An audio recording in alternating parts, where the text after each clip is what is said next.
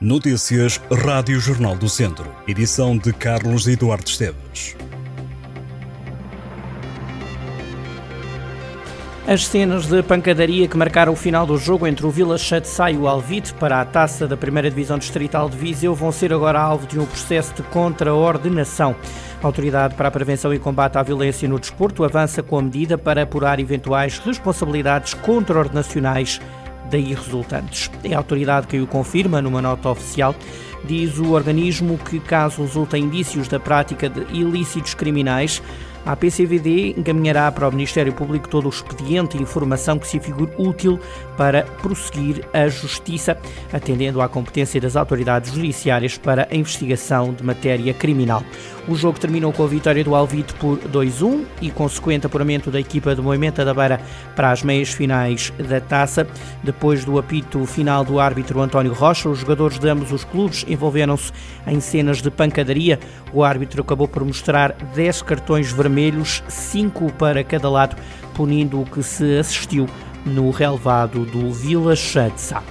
Há cerca de um ano que a população da aldeia de Lubagueira, no Conselho de Viseu, luta contra um ramal de muito alta tensão que vai ser instalado na localidade e que garantem a vai deixar cercada por linhas elétricas.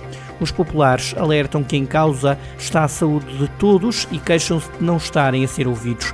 Um dos representantes da Comissão de Habitantes da Lubagueira explicou ao Jornal do Centro que já foi alterado o projeto inicial devido ao descontentamento da população mas que não foi suficiente. Os populares que chegaram a entregar na autarquia já este ano um abaixo-assinado com cerca de 300 assinaturas lamentam que das cinco alternativas disponíveis para colocar as linhas de alta tensão foi escolhida aquela que cerca a aldeia. Os populares alertam que tem sido difícil manter população em meio rural e que decisões como a de instalar um ramal de alta tensão dificulta a fixação de população. A Comissão de Habitantes da Lubagueira pede que o projeto seja novamente revisto e que, se não for possível travar a colocação das linhas, que sejam pelo menos afastadas de casas e de terrenos. Os utentes da Unidade de Saúde Familiar Lafões e Oliveira de Frades queixam-se de estar sem médico de família há mais de um ano após a reforma de um dos médicos e pedem uma solução definitiva. Neste momento, os cerca de 1.700 doentes estão a ser assegurados por um médico contratado, mas que faz menos horas do que se estivesse no quadro desta unidade.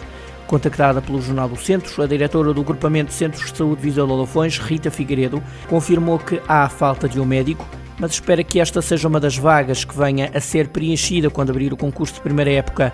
Segundo a responsável, a solução para os 1.700 doentes passou pela contratação de um médico, uma vez que no concurso da segunda época ninguém concorreu a este lugar. Foram abertas quatro vagas, um para a unidade de Lafões, mas não houve interessados, a falta de médico em Oliveira de Frades levou já o Partido Ecologista Os Verdes a interpelar o Ministério da Saúde. O PEV lembrou que a falta de médicos é um problema estrutural, principalmente no interior do país. O Instituto Politécnico de Viseu tem para este ano 1.354 vagas para a primeira fase do Concurso Nacional de Acesso ao Ensino Superior e é o curso de enfermagem que tem o maior número de vagas. De acordo com a lista apresentada pela Direção-Geral do Ensino Superior, este ano há mais quatro vagas do que as disponibilizadas no ano passado. No ano passado foi o curso de enfermagem veterinária que teve a nota mais alta de entrada, 146,8 valores. O IPV tem 32 cursos espalhados pela Escola Superior Agrária, Superior de Tecnologia e Gestão, Superior de Educação, Superior de Tecnologia e Gestão de Lamego e Escola Superior de Saúde. Em todo o país, no total, vão abrir 54.036 vagas nos 1.108 cursos de ensino superior para os alunos que queiram avançar à primeira fase do Concurso Nacional de Acesso ao Ensino Superior Público, que arranca a 24 de julho. 93 equipas e 1.200 atletas de handball vão participar no Termas Handball Cup, que decorre nos dias 6, 7 e 8 de abril. O torneio organizado pela Academia de Handball de São Pedro do Sul engloba cerca de 300 jogos de handball masculino e feminino vão ser distribuídos por vários pavilhões nos conselhos de São Pedro do Sul, Vozela, Oliveira de Frades e Viseu. O coordenador da Academia de Handball de São Pedro do Sul, Carlos Pires, considera que o Termas Handball Cup é um torneio de referência a nível nacional pela dimensão e pela qualidade. À partida para a 11 edição do evento, o dirigente confessa que o desafio passa por elevar o nível do torneio, tornando-o cada vez mais internacional e mais visível. O vice-presidente da Câmara de São Pedro do Sul, Pedro Moro, defendeu que o retorno para a economia local tem sido evidente, com taxas de ocupação hoteleira e restauração elevadas. e com o regresso de vários dos participantes para visitas ou férias em território sampedrense.